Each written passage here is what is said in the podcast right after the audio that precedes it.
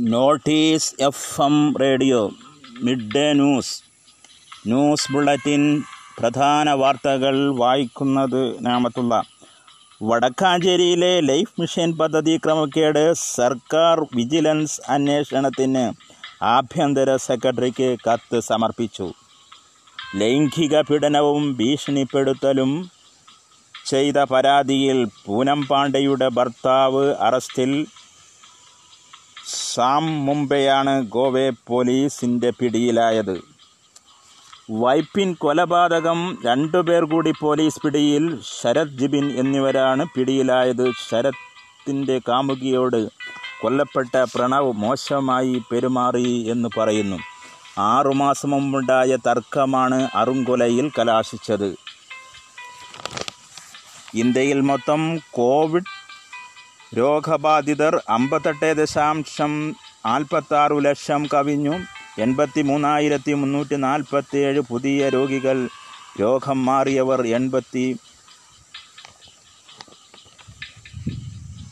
രോഗം മാറിയവർ എൺപത്തി ഒന്ന് ദശാംശം ഇരുപത്തഞ്ച് ശതമാനം. മരണനിരക്ക് ഒന്ന് ദശാംശം അൻപത്തി ഒൻപത് നിലവിൽ ഒമ്പത് ലക്ഷത്തി അറുപത്തെട്ടായിരത്തി മുന്നൂറ്റി എഴുപത്തേഴ് സജീവ കേസുകൾ Indian Premier League football Manchester സിറ്റിക്ക് മിന്നും വിജയം. എവേ മത്സരത്തിൽ ഒന്നിനെതിരെ മൂന്ന് ഗോളുകൾക്ക് വോൾഫ്സിനെയാണ് തോൽപ്പിച്ചത്. അതേസമയം ഇറ്റാലിയൻ സെമിയയിൽ എ സി മിലാൻ വിജയം കൊയ്തു. രണ്ടാമത് പ്രാവശ്യമാണ് ഈ നേട്ടം. മുപ്പത്തേഴ് വർഷങ്ങൾക്കു ശേഷം മുൻധാണെ മുടിച്ച് വീണ്ടും അഭ്രപാളികളിൽ റീമേക്കിങ്ങിൽ ശശികുമാറും ഐശ്വര്യയും താരങ്ങൾ ആയിരത്തി തൊള്ളായിരത്തി എൺപത്തി മൂന്നിലാണ് ചിത്രം ആദ്യം റിലീസ് ചെയ്തത്. ശശികുമാറും ഐശ്വര്യ രാജേഷുമാണ് നായിക നായികമാർ. അൺലോക്ക് നാല് ഇളവുകൾ പ്രാബല്യത്തിൽ അന്തർ സംസ്ഥാന യാത്രക്കാർക്ക് ക്വാറന്റീൻ ഇനി എഴുന്നാൾ കോവിഡ് പരിശോധനാ ഫലം നെഗറ്റീവാണെങ്കിൽ ക്വാറന്റീനിലും ഇളവ്. കണ്ണൂർ ജില്ലയിലെ പെട്രോൾ പമ്പുകൾ ഈ മാസം ഇരുപത്തഞ്ചിന് അടച്ചിടുമെന്നും രാവിലെ ആറു മുതൽ വൈകിട്ട് ആറ് വരെയാണ് അടച്ചിടൽ ഫുവൽ എംപ്ലോയീസ് യൂണിയൻ സമരം കാരണമാണ് ഈ പ്രതിഷേധ സമരം. നേരത്തെ ഫുവൽ എംപ്ലോയീസ് യൂണിയൻ സമരം കാരണം പതിനാല് പമ്പുകൾ അടച്ചിട്ടതിന്റെ പശ്ചാത്തലത്തിലാണ് പമ്പുടമകളുടെ പ്രതിഷേധം.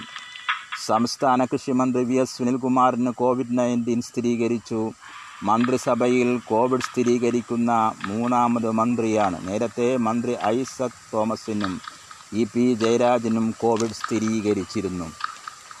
കേരള പോലീസിന്റെ ഈ ചലാൻ പദ്ധതിക്ക് ഔപചാരിക തുടക്കം പദ്ധതി മുഖ്യമന്ത്രി പിണറായി വിജയൻ ഉദ്ഘാടനം ചെയ്തു. കാലാനുസൃത മാറ്റങ്ങളുടെ ഭാഗമാണിത്. പിഴ ചുമത്തുമ്പോൾ പല പരാതികളും ഉണ്ടാവാറുണ്ടെന്നും മന്ത്രി